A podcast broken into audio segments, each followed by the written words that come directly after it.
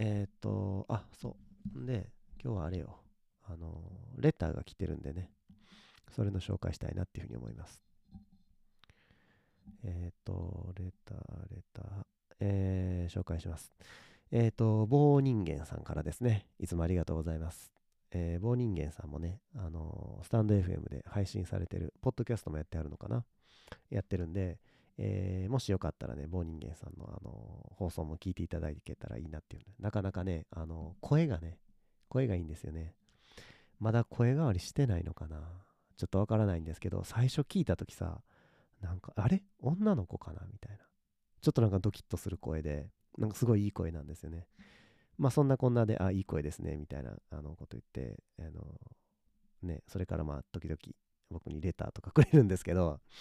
えー、どうもいつもありがとうございます。えー、ね、その棒人間さんからのレターですね。えー、ジグザグさんこんばんは、棒人間です。いや、どうもこんばんは。えー、僕は中学1年生です。僕はラジオと文房具が好きで、小学5年生の時、ジグザグさんの動画に出会いました。質問なんですが、ジグザグさんが学生の頃、筆箱に何を入れていましたか？僕の筆箱の中はシャーペン1本、消しゴム、写真、物差し、ピンクの蛍光ペン、赤のサラサとジグザグさんが以前紹介していたサラサラかけるゲルインキボールペン、ベリーラクノックです。何か他に入れた方がいいものなどありますか？よかったらアドバイスお願いします。これからも応援してます。ということで、ありがとうございます。あのね、あのそうなんですよね。僕の動画とか結構見てくださって、それでね、文房具のことが好きっていう、僕もラジオと文房具好きなんで、まあそのつながりでコメントいただいてて、あのいつもありがとうございます。で、で、じゃあ僕の筆箱はどうだったのかっていうことなんですけど、まあ僕も学生を学校卒業してだいぶになるんで、ちょっと正確には覚えてないですけど、えっ、ー、とね、まあ小学校の時はね、あのー、僕は親にもらったなんか缶ペンとかってよく言ったんですけど缶ペンケースね。缶のペンケース使ってましたね。であの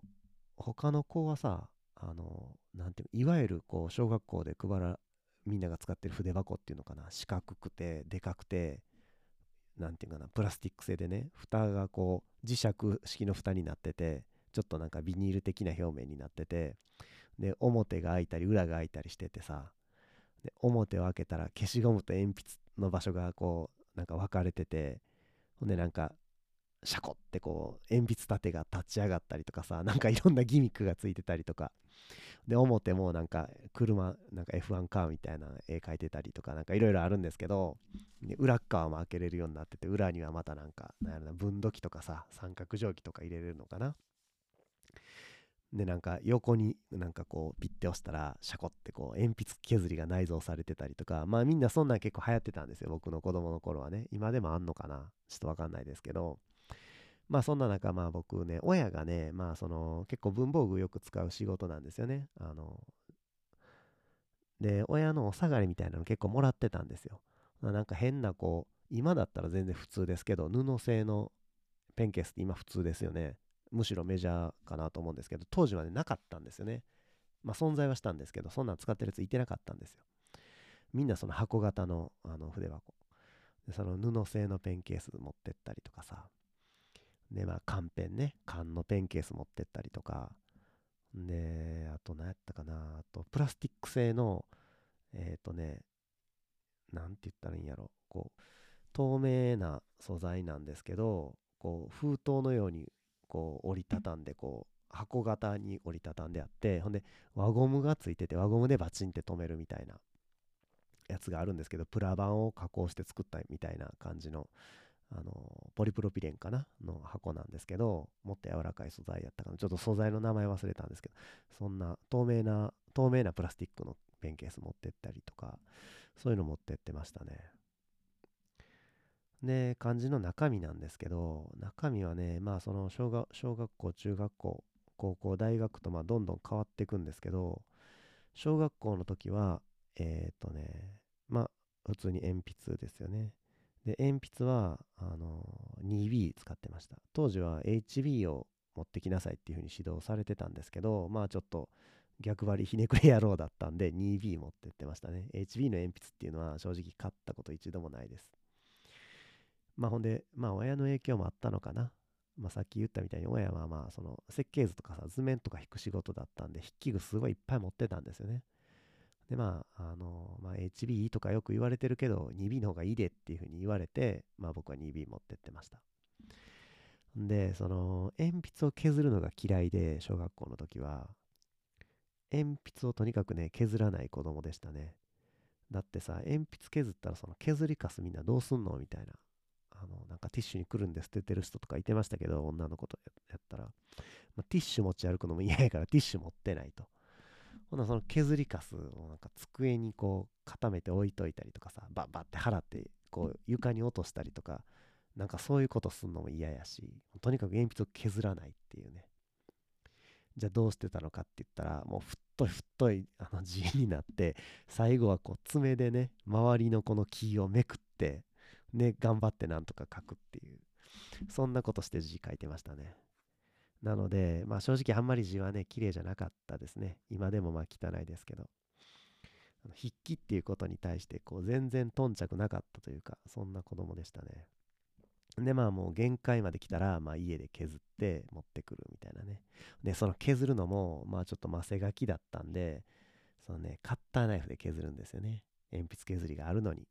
小学校の、えっ、ー、とね、僕が子供の時はま3年、小学3年か小学4年ぐらいからカッターナイフ使っていいよっていう風になってたんですけど、それまではハサミ。鉛筆は鉛筆削りっていう感じだったんですけども、小学校1年生の時からね、なんかもう、本当にまあ、ね、なんか俺は使えるんだぞみたいな感じで、あの、こうカッターナイフでやってましたね。全然綺麗に削れてなかったんですけどね、今思えば。うん、なんかそんなことしてましたね。で、その時筆箱の中身は、まあ、鉛筆でしょ ?2B の鉛筆。で、消しゴム。えー、ほんで、まあ、三角定規もね、あの、2つあったんですよ。あの、90度、40、45度の三角定規と、90度、60度、30度の三角定規がまセットになってて、それがまあ学校指定の文房具だったんですけど、あと分分度器がついてる。それをね、あの何のこだわりかちょっと持ち歩くのが嫌で、えー、一つだけ持って行ってましたね。あの90度、60度、30度の方の三角定規だけ。で、分度器に関してはね、あの普通分度器って言ったら180度計測するようになってるこう半円形のものがまあスタンダードかなと思うんですけどそれは親からもらったあの360度分度器っていうのを持ってってましたね。こう CD みたいなやつね あんまり多分見かけないと思うんですけど CD みたいな感じの分度器持ってってました。あとそうですね筆箱の中にはえー、ハサミハサミは道具箱に入れてたのかな小学校の時は。えー、っとほんでシャーペン持ってってましたねシャーペン。本当はね、どうも禁止だったみたいなんですけど、えっ、ー、と、親にもらったその製図用のシャーペン持ってたんで、今はもう製造してないんですけど、パイロットがね、製図用のシャーペンをね、出したんですよね、当時。で、まあ、何回も言うんですけど、親がその設計図、図面を描く仕事だったんで、まあ、試しに買ったらしいんですよ。で、まあ、なんかちょっと使いにくいなっていうことで、まあ、お蔵入りしてたのを、あの、ジグザグこれあげるわっていうことで2本もらって、えっ、ー、とね、0.7と0.9のシャーペンをもらって筆箱入れてました。これはね、めちゃめちゃ気に入って使ってましたね。特に0.9の方が好きでしたね。あのー、今でもね、僕0.9のシャーペン持ってるんですけど、やっぱね、太いシャーペンって使いやすいですよね。0.5とかがスタンダードかなと思うんですけど、あるいはもっと細いさ、今やったら0.3とか、そういうめっちゃ細いのとか流行ってるかなと思うんですけど、まあ確かにね、こう書いても書いても細い字が書けるんで綺麗に見れるかもしれないですけど、見えるかもしれないですけど、この書いた字はね。でもまあ僕の個人的なまあその感想としては、やっぱ書き心地書き心地の良さっていうのが大事だなっていうふうにあの当時思ったので、今でもまあ思ってるんですけど、まあ、0.9のシャーペン愛用してましたね。で、まあ、この書き心地を求める気持ちっていうのはね、後々あの万年筆につながっていくんですけどね、まあそれはまた後の話ですけど、えー、だからまあ製図用のシャーペンの、えー、0.9。硬さは B 使ってましたね。芯の硬さは。ほんで、あと何持ってってたかなカッターナイフね。カッターナイフ。カッターナイフ持ってってましたね。本当はダメだったと思うんですけど、まあ、道具箱に入れてたら、なんかね、時々道具箱をね、チェックされるんですよね。机の中に入れてる。なので、まあ、筆箱に入れて持ち歩いてましたね。もうこう今やった犯罪ですよね。カッターナイフ持ち歩いてたら。んで、あと、なんやろな、持ち歩いてたもんって。分度器はまあ道具箱に入れてたよな。あ、ああれ、定規。定規は、えっ、ー、と、あの、ステンレスのやつね。ステンレス製の定規。神話かなんかのやつ使ってましたね。ほんで、そんなもんかな。えっ、ー、と、ちょっと待ってですね。えっ、ー、と、棒人間さんは、シャーペン1本、消しゴム、写真、物差し、結構あ、シャーペン1本しか入れてないんですね。すごいですね。ミニマリストですね。えっ、ー、とね、僕他、えっ、ー、とね、今思い出したんですけど、持ってたものって言ったら、あれがンホルダー持ってってましたね、小学生の時。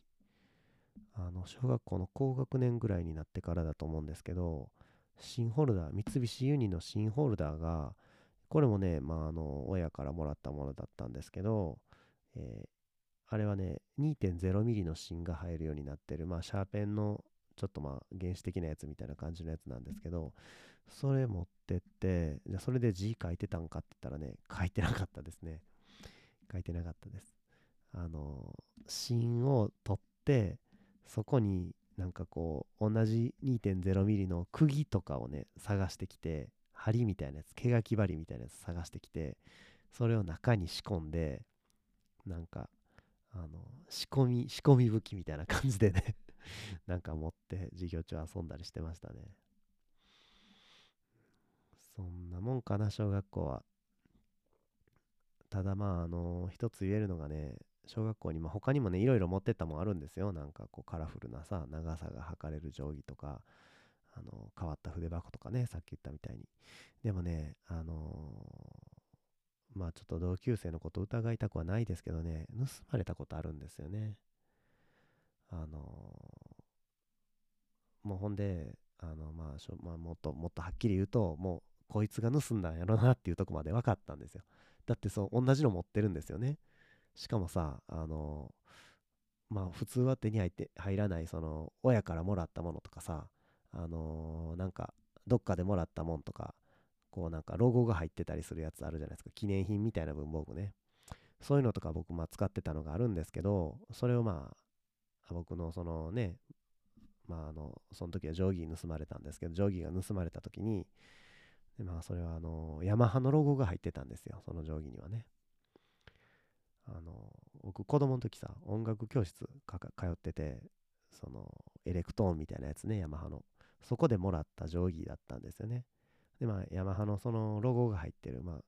特殊なデザインの定規だったんですよでまあそれが盗まれましたとほんでさでまあその日パッて見ましたら同じの持ってるやついてるんですよねもう本当に癖悪いやついてるなと思って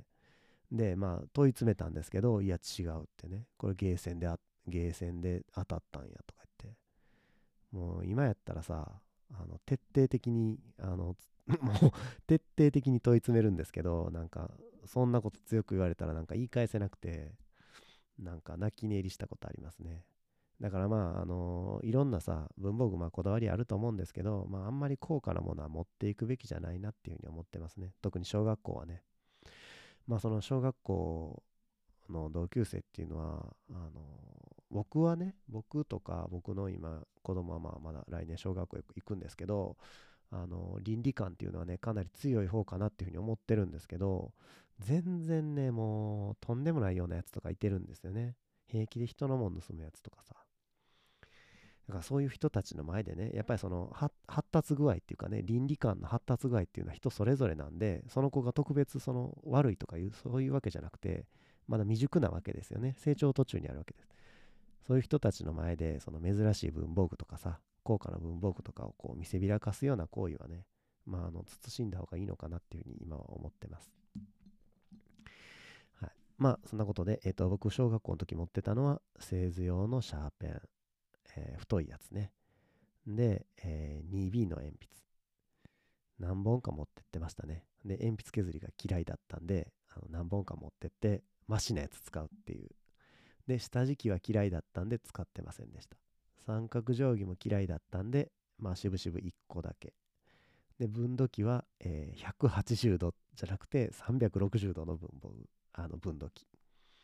で、えー定規は神話の、あのステンレスのやつね、ミョンミョンってやるやつ。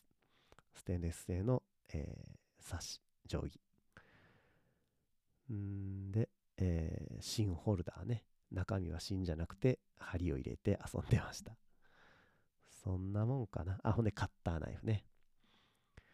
小学生の時はそんな感じでした。筆箱は結構ね、こだわりなくて、えーいろんなの使い分けてましたね。ほんで、えっ、と、中学校。中学校の時はね、どこのブランドやったかちょっと覚えてないんですけど、無印良品みたいな感じのなんか透明の筆箱使ってました。で、それに、えー入れてたものはほぼ一緒ですね。あのーほぼ一緒です。え、あ、鉛筆は持っていくのやめましたね。早々に。鉛筆は使わずに、えーシャーペンで、シャーペンの種類も一緒ですね。あ、ちゃうわ。あれ、あれ買ったわ。えっ、と、ドクターグリップね。ドクターグリップ、パイロットのドクターグリップが当時バカ流行りで、ドクターグリップを持ってってました。で、あの、フリペンね。こう、振振るだけで芯が出てくるやつ。あれを買いましたね。白を持ってましたね、確か。んで、他は特に変わりないかな。あまあ、定規とかさ、消しゴムとか、あの、そこら辺は全然こだわりなかったんで、もう家にあるもん持ってくって感じで、あんまりまあ大したものは持ってみてなかったです。で、芯ホルダーは、えー持っていくのやめましたね。中に針入れて遊んでたやつ。んで、えっと、僕ね、まあ正確なのかちょっとわかんないですけど、こうさ、鉛筆をね、なんかなくしたりとか、折れたりしたらどうしようみたいなね。シャーペン、あのー、1本だけ持ってるって話だったんですけど、その1本だけシャーペン持ってって、それが壊れたらどうしようみたいなことね、すっごい考えるんですよね。あの、電車とかもさ、通学の電車とかも、もしこの電車が止まったらどうしようみたいな、あのー、そういう不安を、あビクビクしてるわけじゃないですけど、あの考えてしまうんですよね、いつも。だから電車も、あのもし2本乗り遅れても遅刻しない電車に乗ろうとか、でも鉛筆も急に鉛筆折れても、あ鉛筆じゃない、シャーペンか。シャーペンが急に壊れても大丈夫なように、何個か持ってこうかみたいな感じでね。だから、あの、じゃらじゃら入ってるって感じでしたね、筆箱の中は。まあ実際にはまあ1本あれば十分なんですけど、あのそういう子供でした。えー、っと、あと、蛍光ペンね。あの棒人間さん蛍光ペン持ってったっていうことなんですけど、蛍光ペンも、えー、っと、親が使ってた蛍光ペンの余りみたいなやつね。そういうのを持ってってましたね。うちの親はね、あのまあ、その図面を引く仕事だったんで、文房具本当にいっぱいあって、しかもね、どんどん買うんですよね。どんどん買って、あの溜まってるっていうかさ、あの、まあ僕も最近そうなってきたんですけど、で、その、余ってるボールペンを、まあ子供にこう、あげるっていうかね、そんな感じで、まあだから、特殊なペンとかさ、えっ、と、何やったかな、あれ。なんか、その、ボールペンとかもくれるんですけど、油性とかじゃなくて、ゲルとかでもない、あの、完全の水性ボールペン、ローラーボールみたいなやつとかさ、そんなのもらって書いてましたね。ちょっと今ではもう売ってないブランドなんで、えー、なんていう名前やったかな。三菱ユニのなんか水性のボールペン。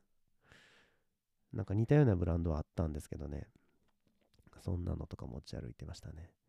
で、他にもピグマとかね。ピグマでしょあと何やったかなうーん、そんなもんかな。中学校の時の文房具、あ、じゃあ筆箱はそんなに面白いもの入れてなかったですね。まあ、とにかく、あの筆箱の中ジャラジャラ刺してる子供でしたねいっぱいシャーペン何本か入れてるみたいな感じでボールペンは当時は、えー、赤だけ持ってってましたんでえー、っとあ鉛筆もあれねマークシート用の鉛筆は持ってってましたね。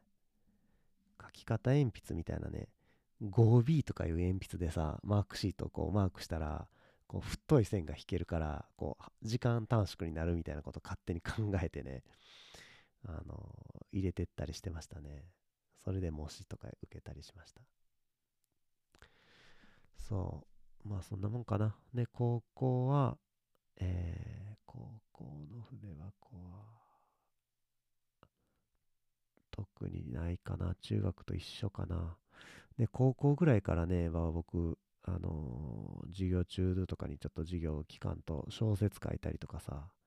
なんか脚本書いたりとかなんかそういうことしだしてまあその後ほんでその映画の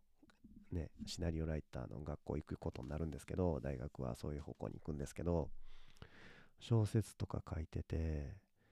その時はペンは何使ってたか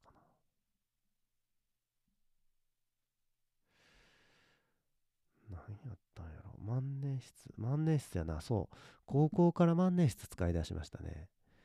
で初めて使った万年筆は確かパーカーでしたね。パーカーの安いやつ。1500円ぐらい。今はもうちょっと売ってないやつなんですけど、パーカーの万年筆で、あの、小説書き始めて、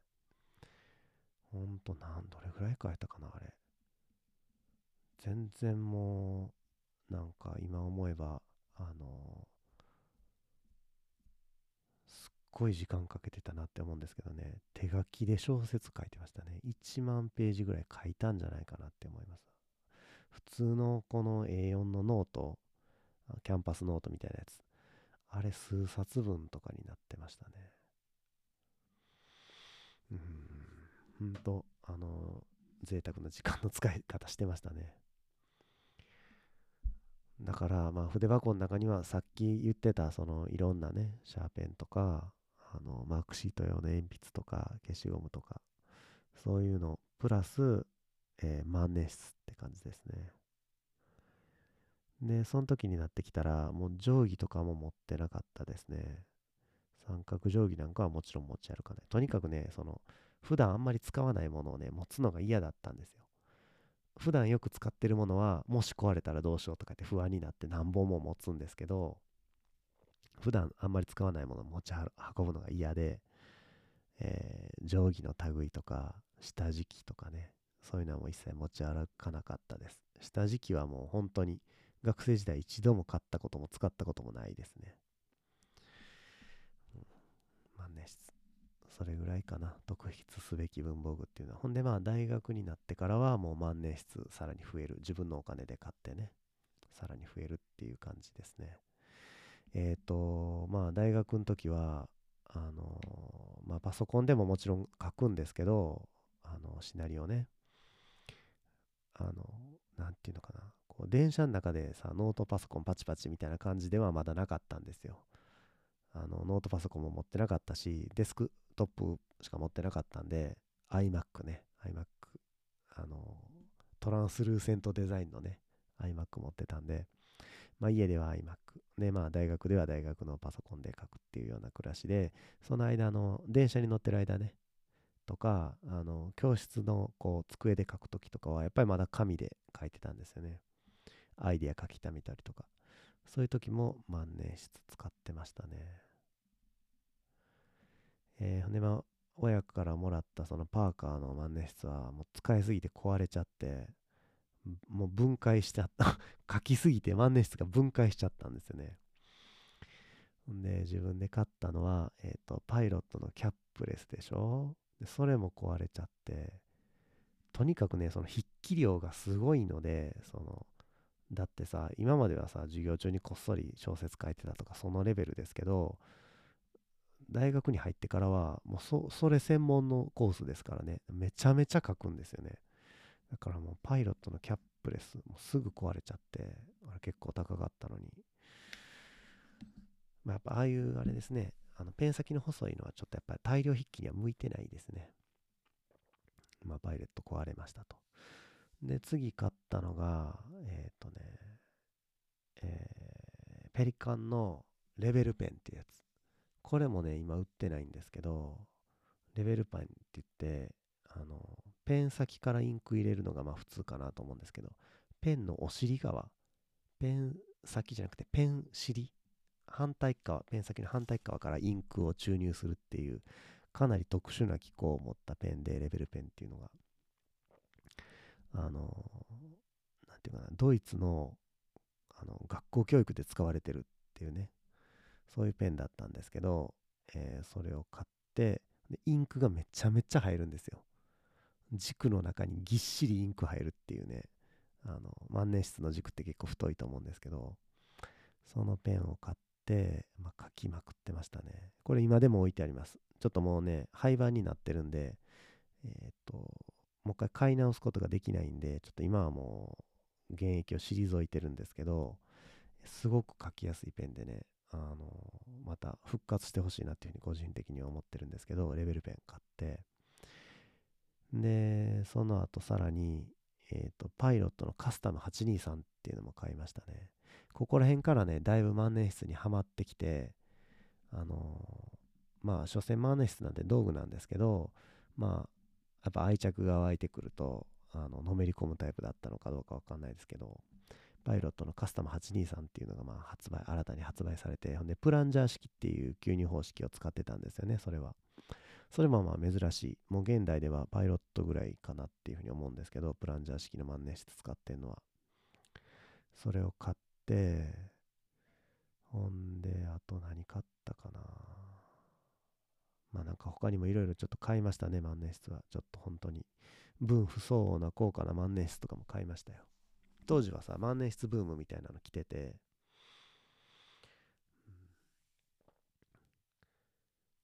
それぐらいかな。で、まあ、あのー、大学生になる頃にはもうシャーペンとかをもう一切使わなくなってましたね。完全に万年筆だけ、万年筆数本持ち歩くみたいな。で、まあ、あの、あれだけ、ピンク色の蛍光ペンだけは持ってましたけど。で、筆箱も、えっ、ー、とね、嫌いになってきて、筆箱も持ち歩くのはやめちゃって、カバンの中に直接入れるみたいなスタイルになりましたね、その時から。今でもね、実はそうなんですよね。筆箱もちろん持ってますけど、普段ペン持ち歩くときは、えー、筆箱に入れずに、カバンの中に直接僕はペン入れてます。そんなとこですかね。まあ僕のあの筆箱の歴史っていうのは。まあ、ぐだぐだ喋って、じゃあ結局どうやねんと、何を、何をあの入れたらいいんですかっていう質問なのに、何ぐだぐだ喋ってんねんってことなんですけど、まあね、あのー、まあ中学生ってことでね、まだちょっとどうかなって思うんですけどね、まあおすすめはね、万年筆ですね。万年筆。今は本当にいい時代で、安くてもいい万年筆っていうのがね、いっぱい出てるんですよね。あの、パイロットとかからも出てるし、ね、セーラーとかからも出てるし、ほんで、もうダイソー、100均のダイソーとかでも万年筆売ってるっていう、本当にもういい時代で、あのー、えっ、とね、まあ僕何本かね、安い万年筆レビューとかしてるんで、まあそれチェックしてもらったらいいと思うんですけど、まあすでに廃盤になったものとかもあるんで、あれですけど、あのね、万年筆をね、あのー、ぜひ買ってもらいたいなっていうふうに思いますね。まあまあ安いんでね、300円ぐらいであるんですよ。100円、100円ショップのやつはもちろん100円ですけど、他のメーカーでそこそこ名の通ったやつ300円ぐらいであるんで、いっぺんまあそれ買ってみてね、あのー、使ってみたらどうかなっていうふうに思いますね。で、全然もう合わないとね、あのジグザグとかいうやつやたら万年筆をしてくるけど、使ってみたけど全然、全然なんか違うわっていうんやったらもうそれでもうやめたらいいと思うんですよ。でも、あのー、書き心地がさ、やっぱあのボールペンとかシャーペンと全然違ってすごいいいんですよね。万年筆の書き心地って。で、書いた字もさ、すごくかっこよくなるんですよ。なんか、あのー、なんて言ったらいいのかな、こう、なんか魔術文字みたいなね。で、西洋の筆記体みたいな感じで、こう、すっごいかっこいい字が書けて、あの、それからね、僕万年筆使うようになってから、ますます、なんていうのかな、その、ものを書くっていうことがすごい好きになって、えー、そういうきっかけになる文房具だと思うので、万年筆はまあ非常におすすめですね。もしあれがさ、シャーペンとかボールペンだけしか知らない人間だったとしたらね、あんなに、あのね、キャンパスノート何冊も小説書くような子供にはね、ならなかったと思うんですよね。でそんなに書けないですからね、ボールペンとかだと疲れて。えー、もし、まあ、棒人間さん、どういうね、これから文章を書くような仕事に就きたいと思ってるのか、どうなのか、ちょっとわかんないですけど、まあ、あの、今時ね、もうその手書きの字を書くっていうのは、まあ、学校か、で、まあ、ね、趣味の世界かっていうような状況になってきたと思うんですよ。実際さ、仕事とか学校とかで長文書くってなったらもう絶対パソコンだと思うのでね、あるいはタブレットとか。なので、まあ時代遅れな、あれですけど、筆記具、趣味で集めるっていうのは。でもまあ万年筆一回使ってみたらね、あの、ただ文房具を集めるだけじゃなくて、自分でなんか字を書く。でまあ、せっかく書くんやったら、まあ小説書きたいとかさ、なんか詩を書きたいとか、イラスト描きたいとか、こうそういう方に広がっていくと思うので、万年筆は非常におすすめですね。そんなとこかな。ちょっとなんか全然話まとまらなくて、あの、申し訳なかったんですけど、まあ、結論から言うと、僕のおすすめは万年筆です。はい。えー、ちょっとなんか全然、あの、思い出話がちょっと長引いちゃって、ひょっとしたらこれカットするかもしれないですけど、えー、途中の話をね。えー、もしよかったら参考にしてみてください。今日はちょっと長く喋りすぎちゃいました。えー、また他にもね、皆さんリクエストとかあったらぜひよろしくお願いします。えー、あと、そうですね、あのー、なんていうのかな、こう、話題、話題っていうかさ、お題？よくラジオ番組とかだったら、来週はじゃあこのお題でなんか、あの、メールくださいとか言って、なんとかかんとかかんとか、メールアドレスここまでみたいな風に言ったりするんですけど、まあ僕もそれ行こうと思ってたんですけどね、ちょっとまだ全然お題思いつかないんで、また、あの、というのはね、もうちょっと10月末から11月頭までね、すっごい忙しくて、あのー、なかなか YouTube の撮影もラジオの方もうまくいってなかったんですけど、まあそろそろ余裕できてきたんで、えー、またこのポッドキャストもね、頑張っていきたいと思うんで、よろしくお願いします。じゃあ今日はそんなとこで、バイバイ。